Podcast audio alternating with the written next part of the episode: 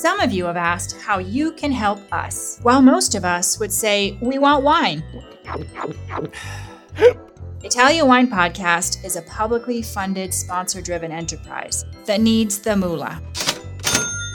You can donate through Patreon or GoFundMe by heading to ItalianWinePodcast.com. We would appreciate it. Oh, yeah.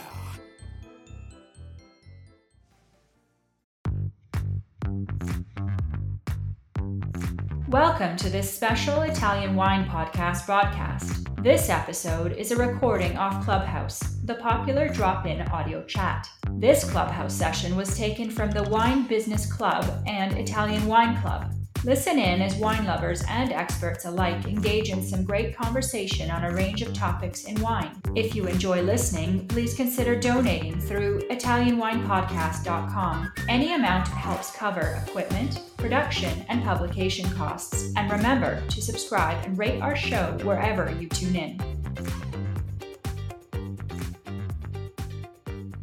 Today is yet another Italian holiday here, some another religious holiday. So everyone's at home. There's nobody at the office. So we're going to be doing a bit of no frills uh, type of ambassador's corner today. Welcome to the Italian Wine Club on Clubhouse, and this is our. How many episodes have we done so far, Leica? Oh God, check that again. I, I can't I lost track. Um I'll get back to you, Stevie. I'll just open the Yeah, file. definitely more than a year we've been doing, right? Yes, so yes, definitely. I think like the 60th or something like yeah, that. actually I guess it's it's something like seventy something. I think Joy wants to say something. Hey, Joy. Hi. Hello. I just um I just scheduled the 69th Oh my episode. goodness. so this must be 72, like right. 71 72. or Yeah. Okay. By the way, folks, um, of course, Joy, uh, the one with this is Avatar. That's when she was dancing on top of my desk in my office. That's Joy Livingston, and that is, of course, our producer for the Italian Wine Podcast. As you know, we replay all of our uh, interviews, or calls on the Italian Wine Podcast, which will be scheduled usually on Thursdays and we've we've had more than 3 million listens so far this year so crazy crazy. Um, thank you very much all of you for joining us. And i think uh, we will be closing up. Are we still producing? What is the schedule now? Like uh, what are we doing how many more uh, calls do we have in in the month of december? Okay, so we still have three. So we've got Valentina uh, Severinova with Simone Foti on the 13th of December. We also have on the 16th and the 20th and the Oh, okay. Yeah. Thank you. Thank you for that. Okay. And then, but the pods are still scheduled every Thursday, and they're the most popular pods. Although it's, uh, you know, when I first started doing this, we used to do it for about 15 minutes because I didn't think the attention span would be uh, so generous. But then we do here 60 minutes from um, beginning to end with our Italian wine ambassador. So today, our Italian wine ambassador, of course, is Matt Paice. Hey, Matt. How do you say your name? I always forget. Italians can say paice, but it's pace. Pace. Okay. How are you, Matt? Uh, well, uh, super busy today. Today is probably the busiest day of the year for restaurants in the UK. Um, oh, why? Why is that? Not, um, not like just leading up to the holidays today. uh, next next week we are beset by more rail strikes, so that's Oh. taking uh, uh, tens of thousands of pounds of margin on off, off our business. Uh, yeah, it's uh, horrendous. And then the final week before Christmas, no one's. but is that so- definitive? Has that been? Um, Yeah. Yeah, yeah. No, all the big groups have cancelled their bookings. Uh, yeah, it's uh, it's pretty brutal. Oh, that's a Um, nightmare. Yeah. So uh, yeah, it was a busy day today. Well, thank you for joining us, Matt. Matt, listen, tell us a little bit about yourself, what you do. I know you are, of course, in the hospitality business, and you have become, or you were acclimated as the Italian wine ambassador just this July, the London edition. But tell us a little bit about your connectivity um, with the Italian wine business. Uh, so I'm operations director for um, a group of uh, Italian restaurants in uh, London, the city of London, which is like the financial district. They're called Enoteca da Luca. They're not really Enotecas because no one in the UK knows what an Enoteca is. Um, they're kind of they're like they're like a hybrid kind of wine bar um, restaurant type thing, and all our all our customers are kind of city professionals.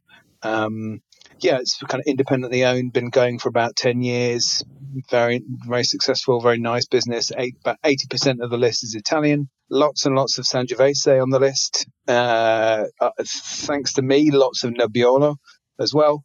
Um, yeah, uh, and I operations director means um, I, I'm in charge of like the wine training, but also I, I make the trains run on time, like uh, just the the day to day managing the general managers and all, all that sort of thing. It's So, what kind of uh. Um, first of all, um, are there more than one Enoteca? three? There, we've got three. Oh, and and they're all in central London.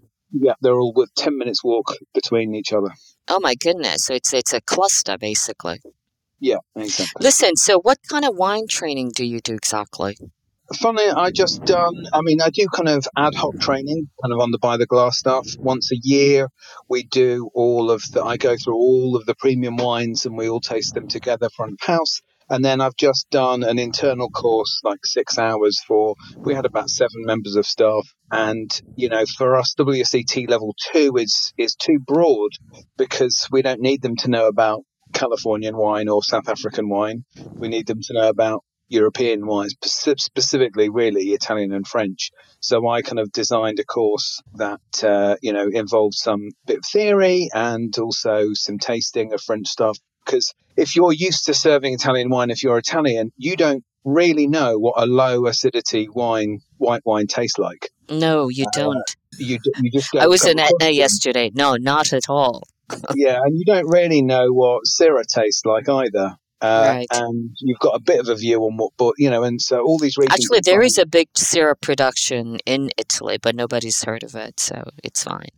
Yeah, and the whole kind of bacon and cloves thing that you get in the Northern Rhone, they're not familiar with. So yeah, it's a bit of tasting and then uh, kind of different theory and getting them to hopefully understand a little bit what how a winemaker, a wine producer might think. So yeah, so that's kind of d- different bits of training that I do. So you know, I don't know if you know, but in the past, um, a few months ago, we had uh, Michael M- Markarian. He's your fellow Italian wine ambassador, and he Yep. interviewed Sebastiano Castiglioni. Um, Oh, right. Yeah, so it, actually, I think it's the episode here I have from Regia, episode 928. And Sebastiano uh, for Cossia Castiglioni, that's his full name. He's the not just the principal, but he is an animal activist, um, and incredibly um, passionate about you know vegan rights. And um, his focus is also to he knows everything about vegan based food. It's it's pretty interesting episode for for our audience if they want to get a hold of that. And his big thing is like plant based lifestyle. That's his motto. So um, everyone should check that out. But getting back to the show today, you are interviewing Manfred Ing today, and he's the Yeah. winemaker. Yes, he is. I can see he's on the call. I know he's he's very shy and retiring. I'm sure he's going to step forward in just Okay. a moment. Here we go. Good evening, Hey. good evening, everyone. Hey, Manfred. Listen, so Matt, why did you choose Manfred Ing to uh, be on the call today? Well, um, I'm. I was already a fan of Querciabella, um, but then I participated in a thing that the Chianti Classico Consorzio did, looking for a, their, to appoint their first UK ambassador, which Mhm. is a thing that thing they did earlier this year. So, are you the ambassador for UK? No, I am not the ambassador. However, I was down to the final six, and a consolation, consolation prize for not getting the silver ribbon, uh, Right. they took, the consortia took us all out to Chianti Classico just a couple of weeks ago, uh, and me and Manfred and the others had dinner in Enoteca Baldi in Panzano, which I highly recommend if you're taking a trip to Chianti Classico. It's a wonderful place right. um, brilliant wine list, which we didn't touch because Manfred brought lots and lots of fantastic bottles of Querciabella, including the current range and also some lovely past vintages as well. So we were talking over dinner, and uh, I naturally said, Stevie Kim has a podcast. You know, maybe we can help her make up the numbers. Oh, fantastic. And, um, you know, we're a little bit geeky here. The uh, this bit, you know, this series is the Ambassador's Corner, Fireside Chat. Um, so, what are kind of the learning objectives that we should expect from you today on this call? Yeah. So, you know, Manfred, we'll talk about Manfred's career in a minute, but he's been the winemaker at Querciabella for over a decade.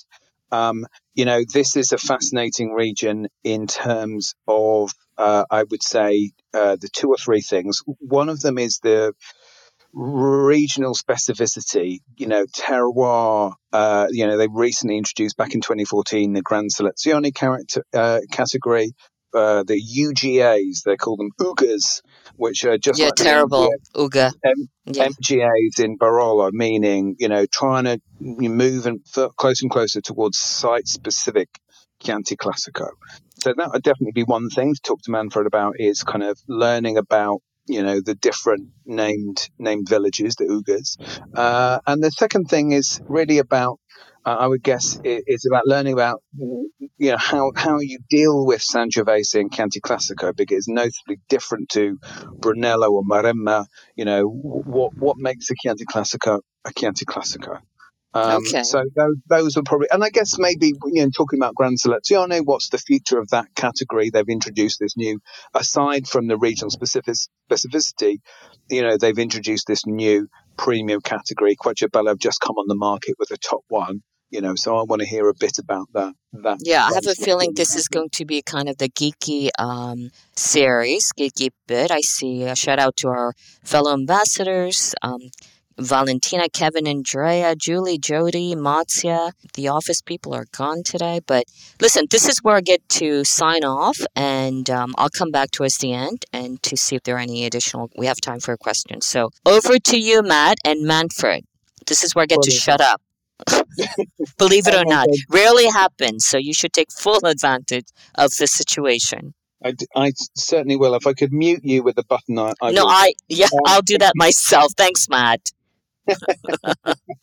Okay, Manfred, you're dialing in from a yoga studio somewhere in Tuscany, I believe. Yes, kind of. It's uh, today, like like Stevie mentioned, it's a public holiday for us in Italy. So another another religious holiday that I I can't remember, but yeah, away from the winery today. So nice, nice, nice, lovely lunch. Actually, Stevie, uh, we had lunch at Emily O'Hare's, and uh, she sends her regards. I know that you guys are have worked together in the past, and and we were at Enoteca Baldi when Matt was forced to sit in front of me, and uh, Emily worked there also in her in her spare time. So yeah, she sends her regards. Oh, amazing. Um, before we get, you know, I've got a few kind of questions talking about the, you know, the the winery and, and the region. But can you tell us briefly about how you came to be at Querciabella?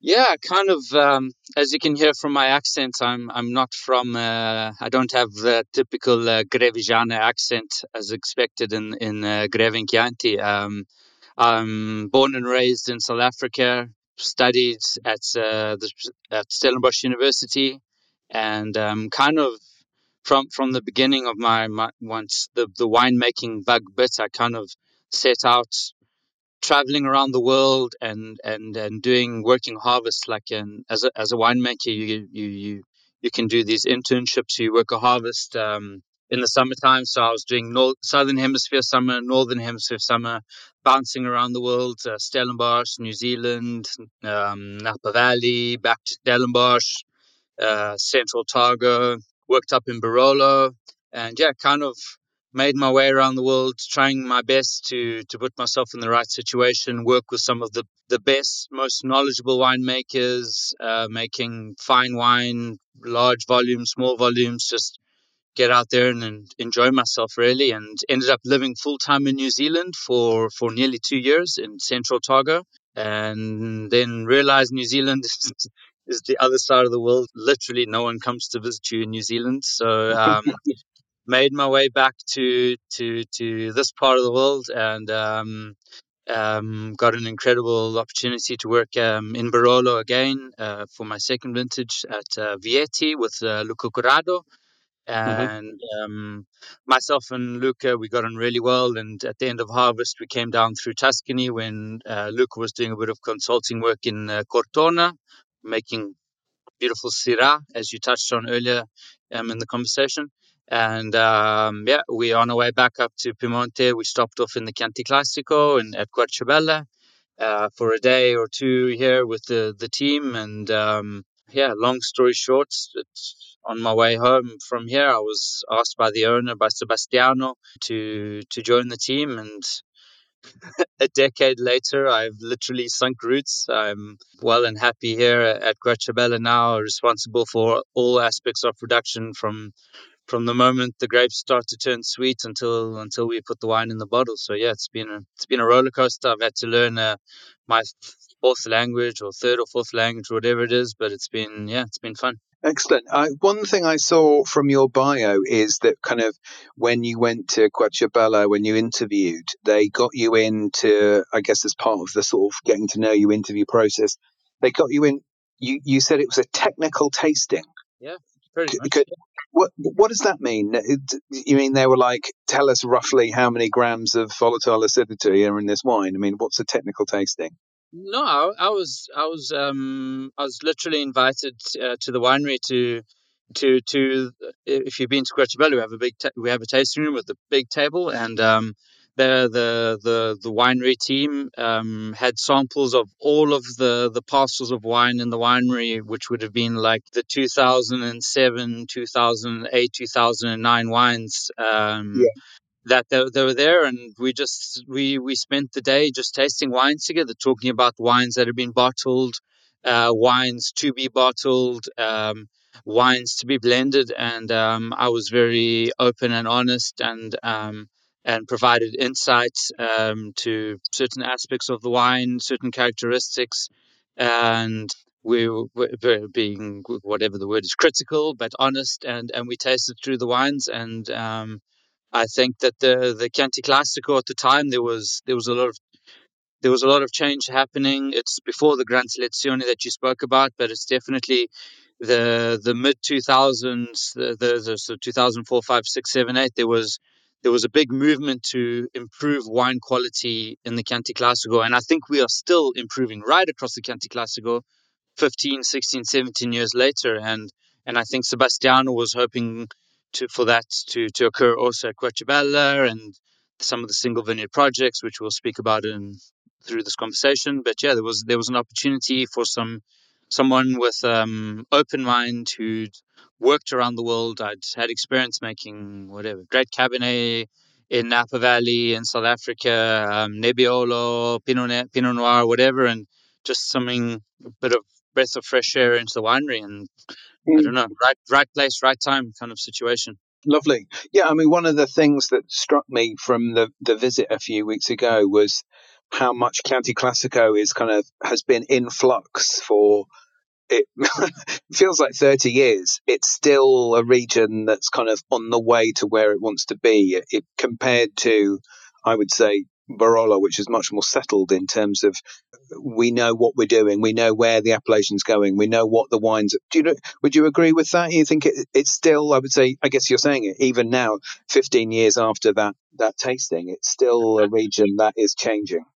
Hundred percent for sure, and I, and it's something that I've even noticed in my time here. Like I'm only here for now is uh, going on my my thirteenth year, but even when I arrived uh, in in the, in the Chianti Classico, we have the Chianti Classico collection, which is an amazing wine tasting. It's in February. It's Anteprima. All the producers, they they we bring their wines to the the old original station in Florence, and there's you you see these photos on social media of the hundreds of bottles all lined up there and all the rest, and everyone comes from all around the world to taste.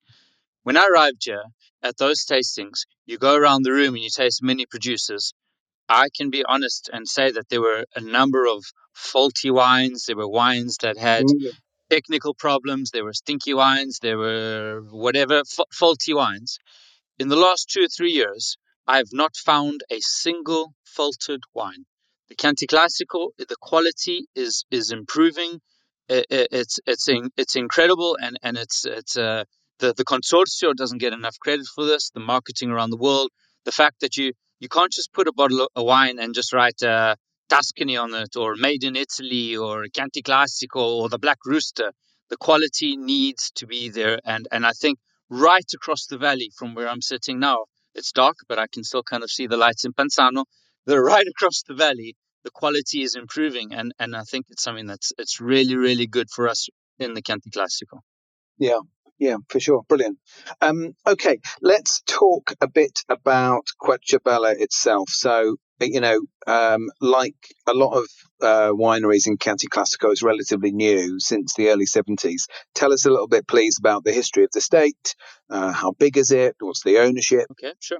So, so Querciabella, um, we, we're like, uh, that's really impressive that you say we're new, we're, we're like new kids on the block because in Tuscany, some families have been making wine years for like 900 years or whatever. So relatively new. Um, the the Castiglioni family, who who still own the winery now, Sebastiano is the son. Um, they they came down from Milano in the in the the early 70s, uh, which was a very important a transitional time in in Tuscany and also in the Chianti Classico. Um, wh- when they came down here, there was this this new movement of of the which today we call super Tuscans, but at the time there wasn't a word for it. There was a quality driven approach to winemaking. Many people at the time and for many years, even still today, they think of the Chianti Classico. They don't even think of Chianti Classico. They think of the Chianti. They think of the the fiasco, the the the bottle with the straw that you stick the candle on in the restaurant. And in the the late 60s, early 70s, that was the problem. Mass produced wine all over um, but there were these pioneering producers who were producing these higher quality wines that were at the time were vino da tavola. They were outside of the designated regions, and uh, the Castiglioni family they, they saw this opportunity to get in to, to, in Tuscany to get involved to produce a wine of this quality of this style, high quality wine. There are big wine collectors drinking the greatest Bordeaux, greatest Burgundy that you could ever imagine and they wanted to get involved. So Querciabella was acquired. Uh, we uh, in 1974 we had uh, two hectares um, on the hillside of Ruffoli, uh, where the winery was is situated today. Um, so very very very small. Today we now have uh, more than 50 hectares in the Chianti Classico region across um, different villages, different um, subzones, different ugas, and and we also have in the in the southern Tuscan coastline we have uh, 31 hectares. So in the Chianti in Tuscany, I mean it's medium to small size, but mm. um, the the most important thing is our goal of getting involved in the Chianti Classico was to produce wines of super quality, like the Camartina that we'll speak about later. Yeah, so you've in a way you kind of reversed into Chianti Classico because you started effectively as being, like you said, super Tuscan producers. Maybe before there was, is is that right? Before you like your Chianti Classico Annata came after Camartina and Palafreno. It came it came the, the next vintage basically. I mean, we're oh, okay. in the, the late the late the 78 79 was Chianti Classico under a different label, and then we've got the 80, the 81. The first vintage of Camartina is 1981 obviously the family knew that you want to make wine around here. You've got the rooster, is the Chianti Classico. So the Chianti Classico, the Chianti Classico Reserve. But the goal was always to produce something of exceptional quality, like uh, at the time there was the Sassicaia, there was the, mm-hmm. the, the those pioneers of the, the the revolution that was happening. Yeah, yeah, yeah, yeah. Um, the other thing I know is big for Querciabella and, and also just huge for Chianti Classico generally. It was amazing seeing all these winemakers, everybody talking about organic and sustainable. Uh, I think 90% of producers in Panzano are, are, are, um, are organic. Tell us about the importance of that to, to you and to Querciabella.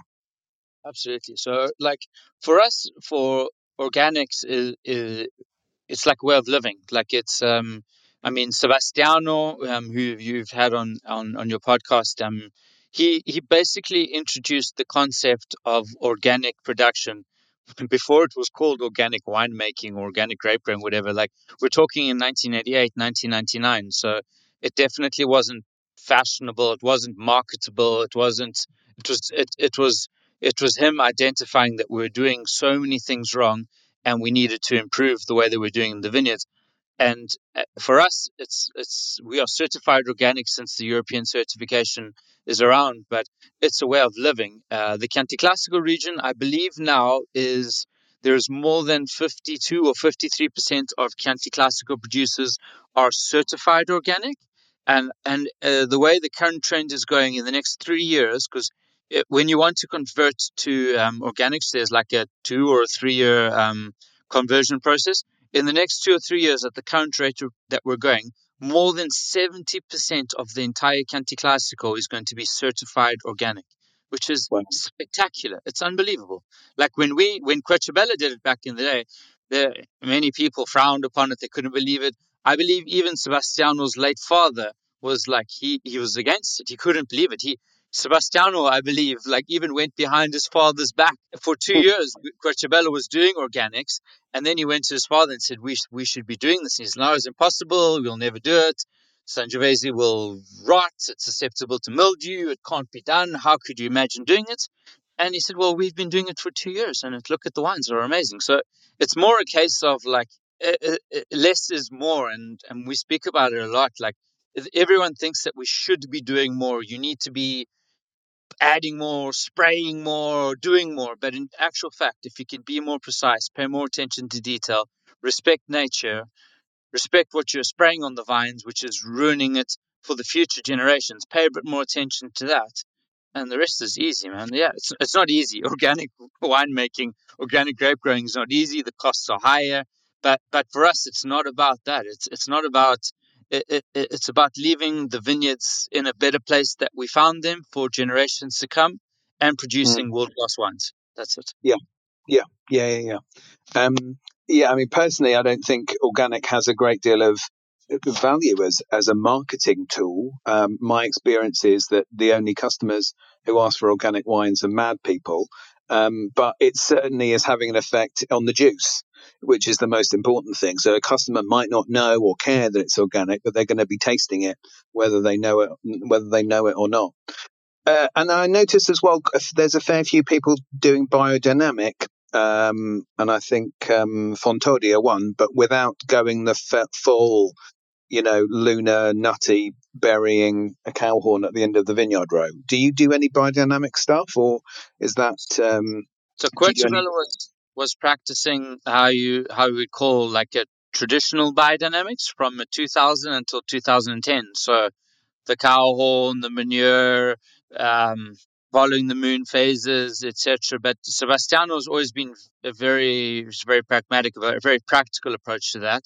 And um, as Stevie touched on earlier, um, Sebastiano, for those who don't know, is is a visionary. He he sees life through different eyes than we do. He's an animal rights activist. He's uh, sits on the board of Sea Shepherd. He's he's uh, a, a, vegan, uh, like almost like a vegan venture capitalist. He invests in vegan startups all around. He's a vegan, and in 2010. Um, we we decided he he decided at Querciabella that we were going to eliminate eliminate all animal uh, products of in any aspect of the production. So any any of the manures, obviously the manure oh, and the carbon.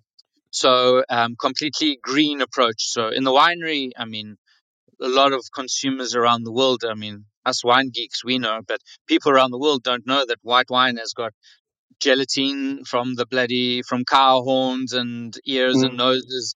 It's got um, the egg whites. It's got um, the mm. casein. So eliminating mm. all of that in the winery for, as a fining agent is one thing, but in the vineyards another story. So I mean, Querciabella, all our wines are vegan certified. We have nothing, no animal byproducts are used in the vineyards or in the winery, and so I mean that, that's the extreme approach that we're taking. But again, it's it's a lifestyle approach. It's it's a it's a it's a way of living for us. So I cannot think of another way. Like that's how it's it's normal for us. Yeah, yeah, amazing. Um, so, uh, talking about your vineyards, so you've got plots between spread between uh, Radda, Greve, and Gaiole. Is that right? Have I got have I got that yes, correct? Yeah, that's right. Yeah, uh, yeah, we, yeah. We've, we've, recently we've recently um, also um, we have vineyards up in also in the village of Greve, up in Lamole, which is another one of the little villages. Oh yeah, yeah. Okay, yeah. This is like a I, and apparently, I'm not allowed to say subzone. Apparently, that's forbidden. I shouldn't say subzone. It's just it's an uga that happens to be uh, within Greve.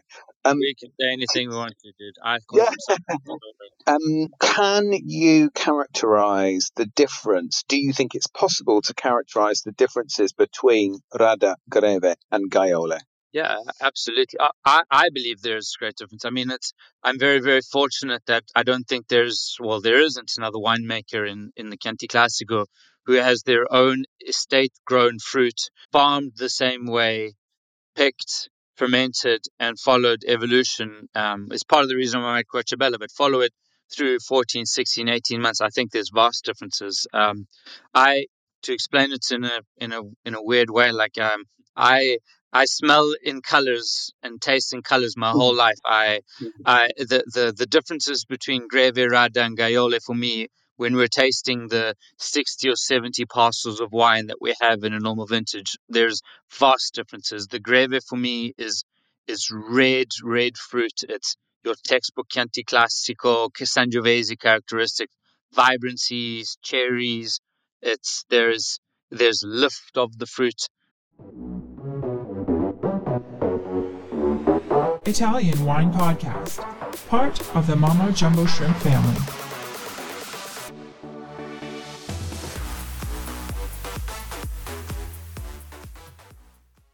The Radda, the Radda, the fruit starts to to get a little bit darker, but it's not too dark, but it's like a purple or a viola kind of color. The fruit mm. profile and and everything that comes with it, maybe a little bit of lavender on the nose, but the, the, the tannins change. There's there's a textural component that is very unique in all of our wines from Radda that the Greve fruit don't have, the Gaiole fruit don't have, neither does the Lamole. It is not more tannic, but there's this is is not chewy, but it, there's a perception of the tannins that that comes through.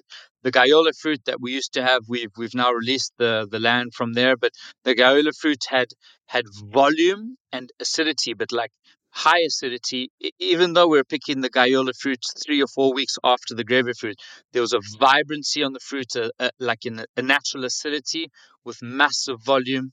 The Lamole fruit is completely different, 640 meters above sea level, and picked more than a month after the time that we picked the Greve fruit or the the 400 to 450 meters above sea level.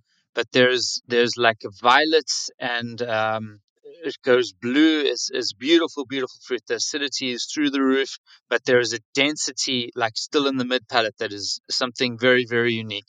And you'll see maybe something you notice in the Chianti Classico.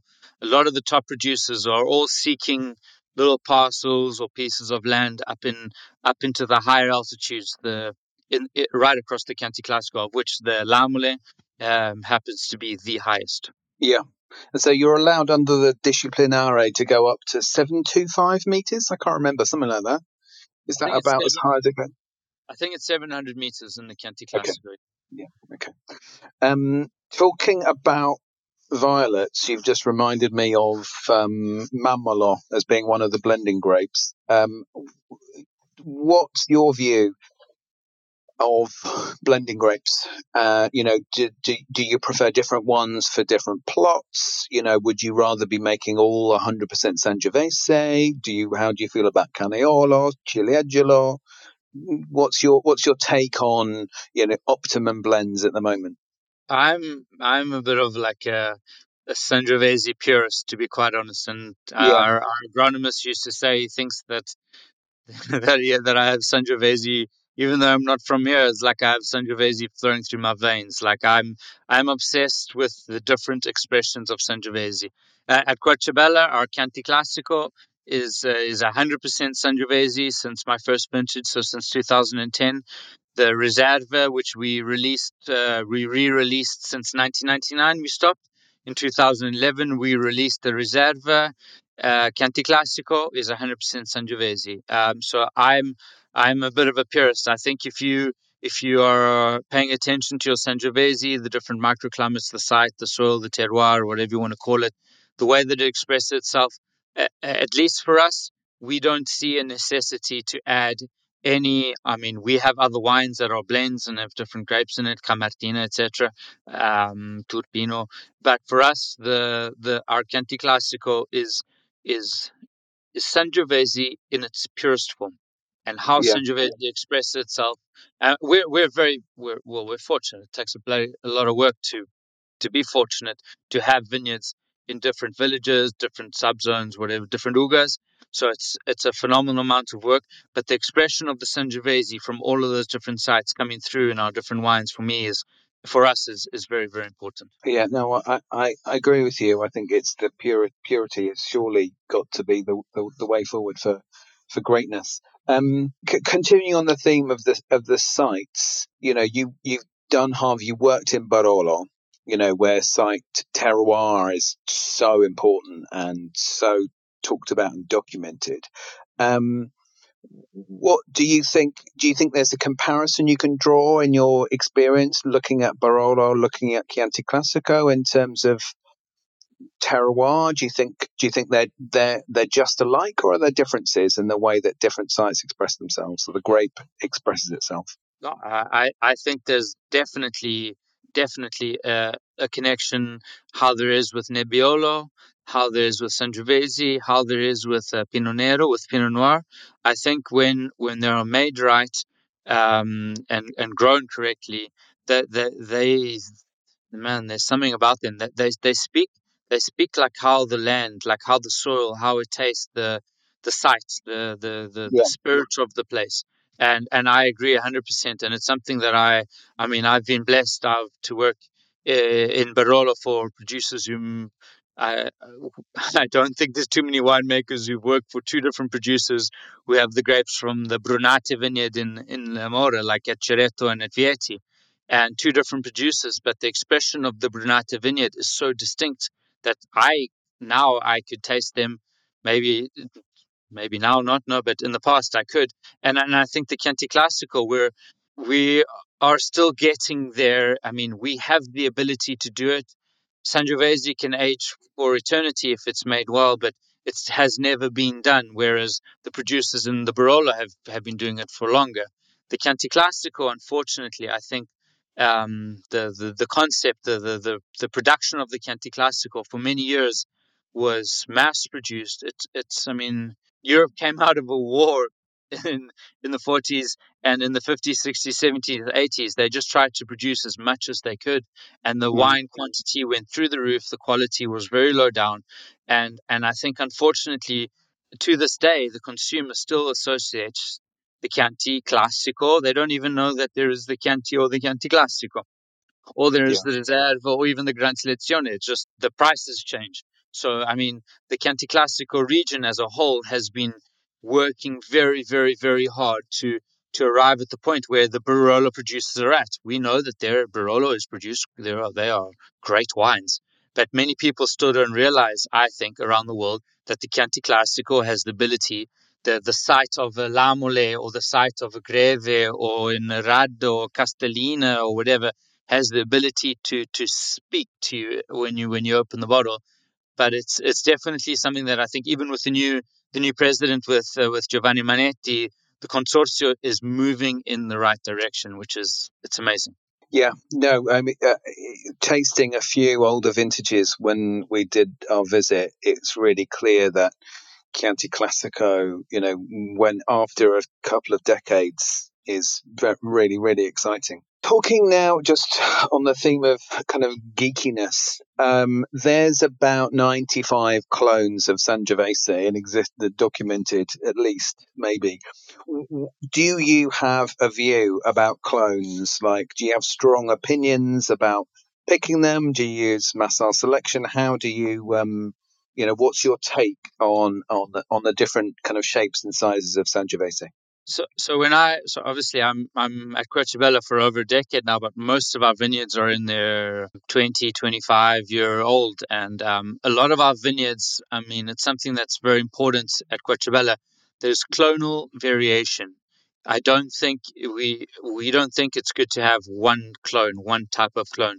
I mean, we have such vast changes in altitude, in soil type, in soil potential that we have a number of different clones. Yes, we have some of the Massal selection, some of the older vineyards. Um, we have how you say CV10, so CV10, which is like the Castellinville uh, clone. We have the the um, CB5, so CB5, which is like the Case Basse, the the the Soldera clones. We have the the the Lamole clones. Up in Lamole, we have these amazing.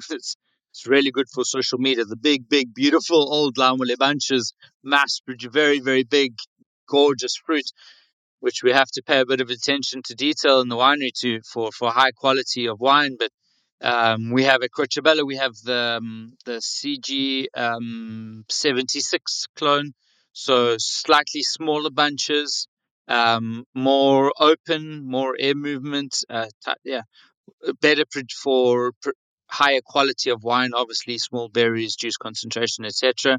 It it depends. Like for us, it's it's very important the different sites. I mean, you can look at the different um, the the rootstocks is also very dependent.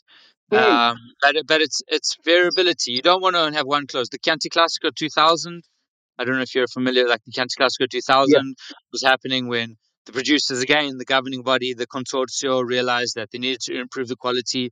Studies were done on different soil types, different clones, different producers. You got the the Chianti Classico 2000 clone one, two, three, four, five, six, seven, or eight, or nine. I don't know I how many. it's, there I are, think maybe it's eight. Yeah.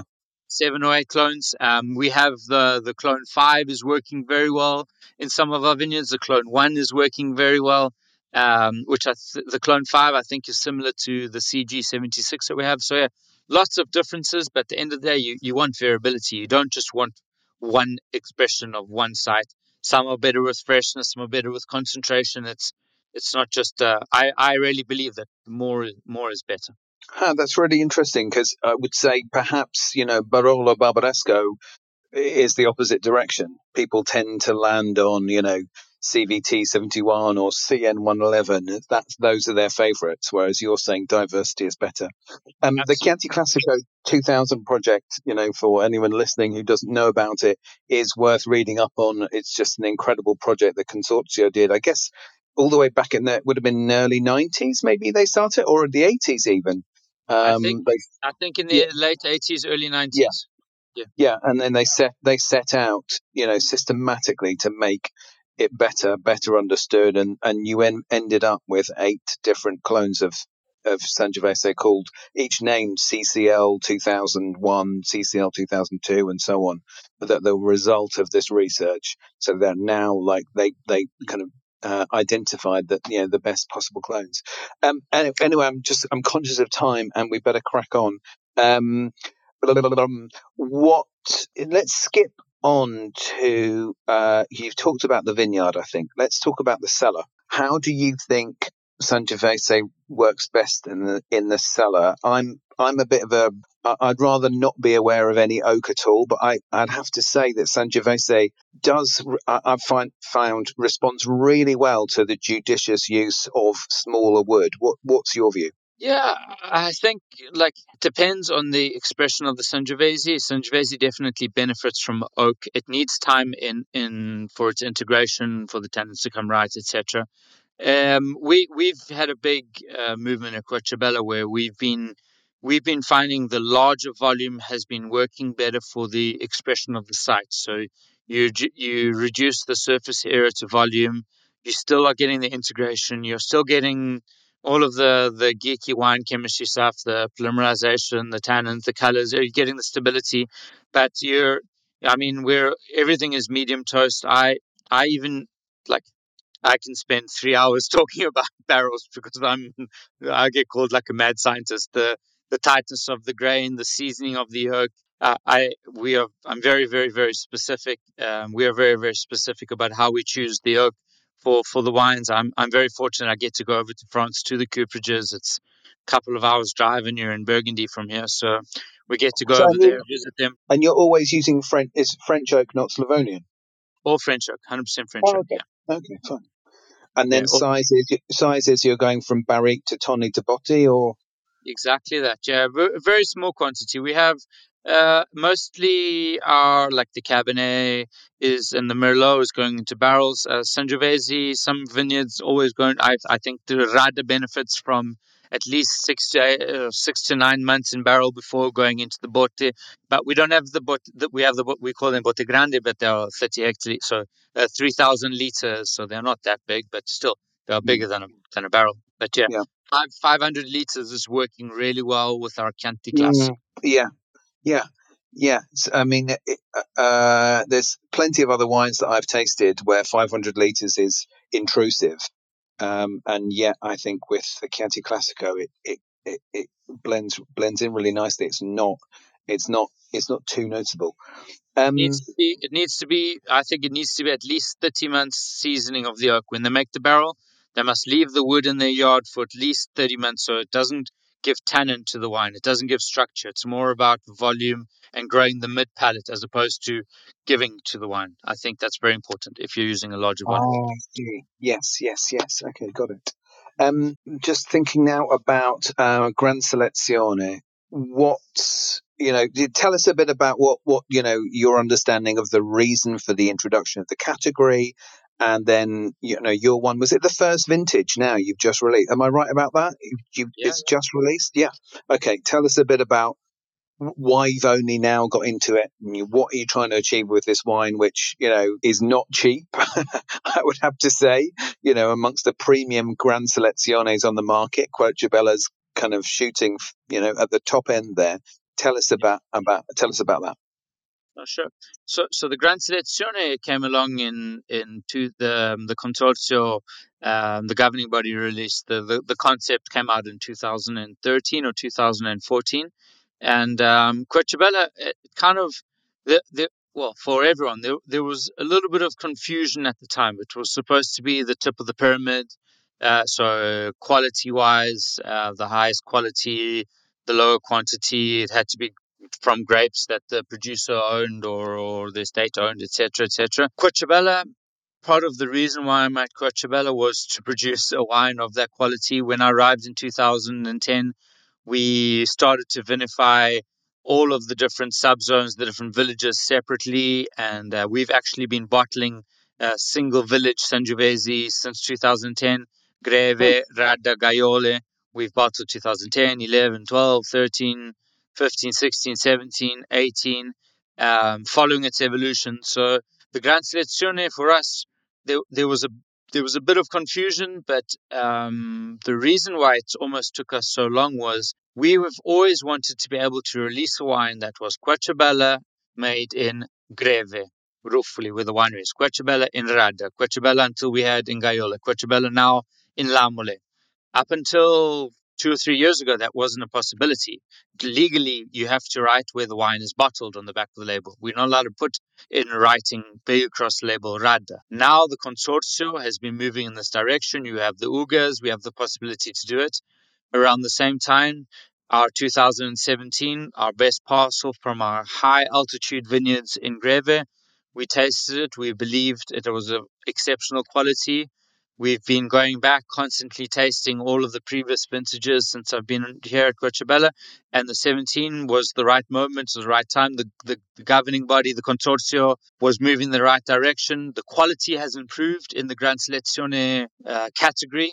In the beginning, it was it was how to say politely there was some stuff that uh, it maybe wasn't the, the best of the best in the in the village from the from the from the the Chianti Classico region. Now they've become a lot stricter. There's tasting commissions. There's it's the the quality is there, and um, Querciabella thought for the first. Finally, we believe that our 2017 was the right time, so we released the 2017 in um, at Venezia. Or the at the first tasting was at the the Chianti Classico collection in February this year and is sold out before July. So small Oh, wow, quantity, yeah, yeah, tiny quantity. Um, but yeah, we've we've now we are in the process. We will the 2018 Gran Selezione is will go on the market in January, and it's pretty much all kind of allocated. So I mean, we're we're we're it's a small quantity. It's a tip of for us. It's small, tiny quantity uh, two to four thousand bottles for now, um, all from Greve because as of today we are still not able to release Querciabella from Radda, Querciabella from uh, the Lamole. Lamole is still a bit confusing. We need to wait three more years at least until once the people in Rome uh, They make Yeah, the that's timbro. right. You're It's waiting. still- You're waiting on. The, it's the government, isn't it? You couldn't Yeah. you, before you can say Vinya on the front. You actually need uh, the feds to give you the sign off. You spend your you spend a lot of time, a lot of your life in Italy waiting for government people to decide things. okay, cool. Um, uh, we've got, just got a few more minutes to go, and we need to talk uh, about non Chianti Classico things for a minute. We list, we started listing your white wine Batar about, oh God, about a year ago, Enoteca de Luca, and it is, I have to say, an absolute staff favourite. They love, they love drinking it when they can, and they love, it's not a cheap wine, um, and they love selling it too. Um, can you tell us a bit about uh, how that wine came to be? There was a little bit of controversy, I think, when it was first launched. Tell us a bit about Batar. Yeah, so Batar is, is something that is incredibly to this day uh, unique for us as a as a Chianti Classico producer to be producing a uh, how you say a serious style of, of of a white wine. I mean, it's red wine country. People drink red and eat red, so it's it's very unique and and I can only imagine in in 1988 when the first vintage was released, it must have been very very confusing for a lot of people in the valley. Um, I mean, the first vintage was was kind of um, almost made for fun. I mean, it was it was 100% uh, Pinot Bianco. It was uh, made from, depending on who you ask, I've been told so many different versions of the story. The abandoned vineyard above the winery, below the winery, next to the villa. But at the end of the day, there were some some old Pinot Bianco vines that were growing there. Um, on the label, it says how many bottles. It's just over 300 bottles. So basically, a barrel a barrel of white wine was was fermented and and and released. And um, first vintage 1988, and it, it was the wine was called Batard Pinot. So Batard written as in with the D as obviously Batard uh, Montrachet, one of the most famous historical um, wine wine vineyards on earth.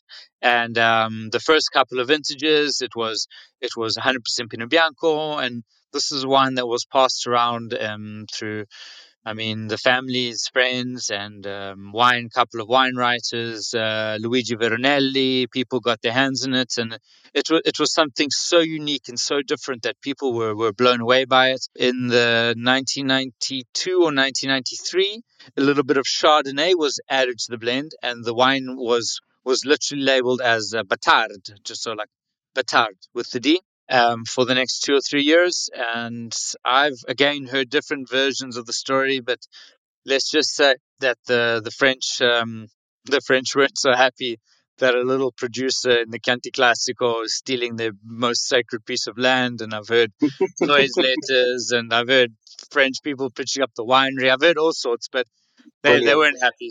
So Querciabella, what what we did, what what they did was um, they they took away the D, they put the accent on the A. It's uh, still pronounced Batar. It still has the same meaning in the Milanese dialect where the family's from. It's still the the the bastard son, the the legitimate son, whatever. Um, Mm. we registered the name, so it's ours. So the Frenchies can can't do anything about it. And um, yeah, the name's stuck like that ever since. But it's, it's, it's many. I mean, I take it when I go to Burgundy and I have drunken nights with the French producers, and you wind them up. But at the end of the day, I mean, it's it, it, it was our, it was more a case of paying homage to a site. Like, hopefully, one day we could achieve white wine greatness, and that's what we're striving for. Still to this day, we're just that's the goal with the Batar. Can we achieve greatness? For white wine in what is considered a red wine only region, so it's, Yeah, it's well, very special wine. There was a lovely Financial Times uh, Financial Times write up that called it, I think, Tuscany's greatest white wine. So I think uh, I think you you you you've made it. Um, okay, we have got just five more minutes to go. Um, let's talk about your Super Tuscans, so Camartina and Palafreno. Tell us about those two wines, please. So yeah, I mean the- like we touched on earlier, the the, the goal of the winery uh, when when the family the family from Milano came down to Tuscany, which must have been a big deal back in the days because it's still a big deal today. The Tuscans, etc., are, are quite a close bunch here. Um, but it was to produce a wine of that quality. The Tignanello, Sassicaia, um, th- these big producers, the Flaccianello, they were they were starting to make a bit of noise around the world, and the goal with Camartina was always to produce that a wine of exceptional quality. Um, at the time, it was it was outside of the Chianti Classico um, regime because there was more Cabernet Sauvignon. Even though it was predominantly Sangiovese, there was a lot of Cabernet in it. Today, our Camartina is predominantly uh, Cabernet Sauvignon with Sangiovese, all from the high altitude vineyards of Verufli, of Greve in Chianti, where the winery is situated.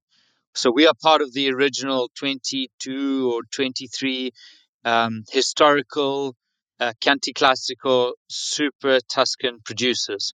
So Hmm. it, it's something that it's it's it's definitely not a new wine for us. The reinvention of it, I mean, since 1999 up until 2003, it became Cabernet based, but we've always the the goal at Querciabella was always to produce wines of Camartina quality. Palafreno, 100% Merlot. Merlot is is a bloody nightmare to grow around these parts with the climate changing and things getting harder and harder. We don't release you, it every year. you just sorry, you just mean hotter and hotter. It becomes impossible to control the alcohol and the and the sweetness. You mean, or or it's and, and difficult the in absence of rain. Merlot suffers from hydric stress, so it's very challenging. There's no irrigation allowed in the Chianti Classico, so it's very challenging in the dry seasons. Right, right, right, right. right. Okay. So you Yeah. now move. You're trying to find higher higher spots for it, or how are you coping Yeah, with we, that? we, we, we have Merlot planted at uh, 590, 580 meters above sea level. So yeah, we, we have to be a bit more attentive to in the vineyards, obviously, um, in the winemaking, cooler ferments, uh, picking, getting the, getting the picking right with Merlot is becoming more and more challenging for, for everyone in Tuscany. You'll maybe you maybe you notice. I don't know. We definitely notice. People are talking a lot more about Tuscan Cabernet Franc or Cabernet Sauvignon than they are talking about Tuscan Merlots these days. And I think it's a fact that it's becoming really, really hard to produce it consistently year Right. in, year out. I think it's, or I, we find it at least. Yeah, yeah, yeah, yeah. We I don't think we encountered that much um, Cabernet Franc when we were out there. I I think of it more as kind of a Bolgheri thing. So that's interesting. You you think it might have? Do you think it's going to grow the amount of Cabernet Sauvignon, in, increase the amount of Cabernet Sauvignon, or, or no? Probably people are still focused on Sangiovese. Or, you know, that'll be their unless it's hist- no one no one's ripping out Sangiovese to put in Cabernet Franc. No one, no one's yet, but I think you'll find people are going to start ripping out their Miller vineyards that you don't know about and putting in other, other, other, other varieties. There's a lot of Merlot. There's a lot of producers who put Merlot in the Chianti Classico, and that, that, that's great. I have no problem with that. But uh, is is becoming more and more challenging to produce Merlot of the highest, highest level. Um, and it's um, in Tuscany, Chianti Classico, Tuscany, right across. it. the the the the, the climatic conditions, which we haven't really spoken about today. It's it, it, it's harder. Sangiovese seems to almost ride it out. This year we had an incredibly dry year, absence of rain. I mean, we got five mils of rain, seven mils of rain in two months, tiny amounts Oh of my rain. God. The Sangiovese was fine. We we in July we had nine. In June we had nine days more than 35 degrees. In July we had 21 days more than 35 degrees this year, Wow. 2022. Sangiovese, we, we were lucky. In August, we got 88 mils of rain. So the vintage, everyone always says I speak about miracles. This year, we did get a bloody miracle. It was unbelievable. The rain we got in August saved the vintage. The Mm. Sangiovese was 100% fine. It flourished. The Merlot is still struggled. So uh, the Sangiovese, Sangiovese has been growing here on the hillsides for hundreds of years. Uh, it works well. Um, the the it's it was challenging. Like this year, no matter what anyone says to you, this year was we had our concerns. We went on holiday in July, and the the forests were starting to change color, uh, like autumn colors. Uh, Mm. luckily, our vines were looking good and flourishing, but it was was this year was was challenging. Yeah, for sure. Yeah, I mean, and it's it's scary to think of of years ahead. Um, listen, it is we our hour is up. Um, thank you so much, uh, Stevie. I don't know if you want to jump back in. Yeah, um, this is where I used to. I usually do my special effect of like you know audience clapping, but I don't have the RodeCaster with me. So, um, thank you so much. That was so fabulous, Manfred and Matt, both of you. Yeah, I love listening to both of you. It was in, extremely, extremely um, Interesting. I just just a couple of quick questions for you, Manfred. You said you. I love the fact that you smell and taste in colors. You said greve was red fruit. Radda is a bit darker, like viola. Um, um, but what what are the colors? I I missed it. Gaiole and lamole. What colors are those? Gaiole. Wow. Um, Gaiole. I have to close my eyes while I'm saying. Gaiole, Gaiole goes blue, like blue for me. Ah, like, uh, really? Like, mm. Yeah, like the Gaiole fruit that we that we used to have. It's it, the, even the parcels of fruit. There's there the, it's not black it's not a darkness like completely dark but it's darker than greve and definitely darker the the the lamole fruit is like is like the color of the jajola the the there is the the iris that is growing mm-hmm. up in mm-hmm. lamole and maybe it's because i'm i live in lamole i i but for me the lamole fruit when you smell it and you taste it the the great lamole wine, there's lots of small little producers in in lamole and and the, there's there, the, the texture changes in the lamole for sure compared to Radda Gaiole, but the fruit expression is, is very, very, very unique. Yeah. Yeah, I know something about lamole because presumably I am the official Lamolese DOCG for this year, which is kind of funny. They gave me this Jajole um, trophy. Nearly was, killed was, me on the train, but it, um, I was um, standing. I was standing. I, I live in Lamole. I was standing about five meters behind you when you received it. Oh, in, in, in, the piazza. In the piazza of Greve, That was that was so amazing. That was crazy. You know, there are like nine producers in this tiny, tiny, you know, borgo uh, of you know eighty um, inhabitants, nine wine producers. I love that. My oh. family, we we, contrib- we contribute four people to those 80. That's fantastic. Listen, just one last thing. Can you just give us some numbers to contextualize number of labels and the production volume so that, you know, for, for us to understand? Sure. So in total production now we're we're around just over 400,000 bottles. So i don't know if like divided into 12 bottle cases or 6 mm-hmm. whatever but yeah 400,000 in total. Um, our Chianti Classico is around 170 160 to 170,000 bottles. In the Maremma our simplest expression Mongrana is between 100 and 120,000 and then the rest of our wines Camartina is uh, 10 to 12, so less than 10,000 bottles.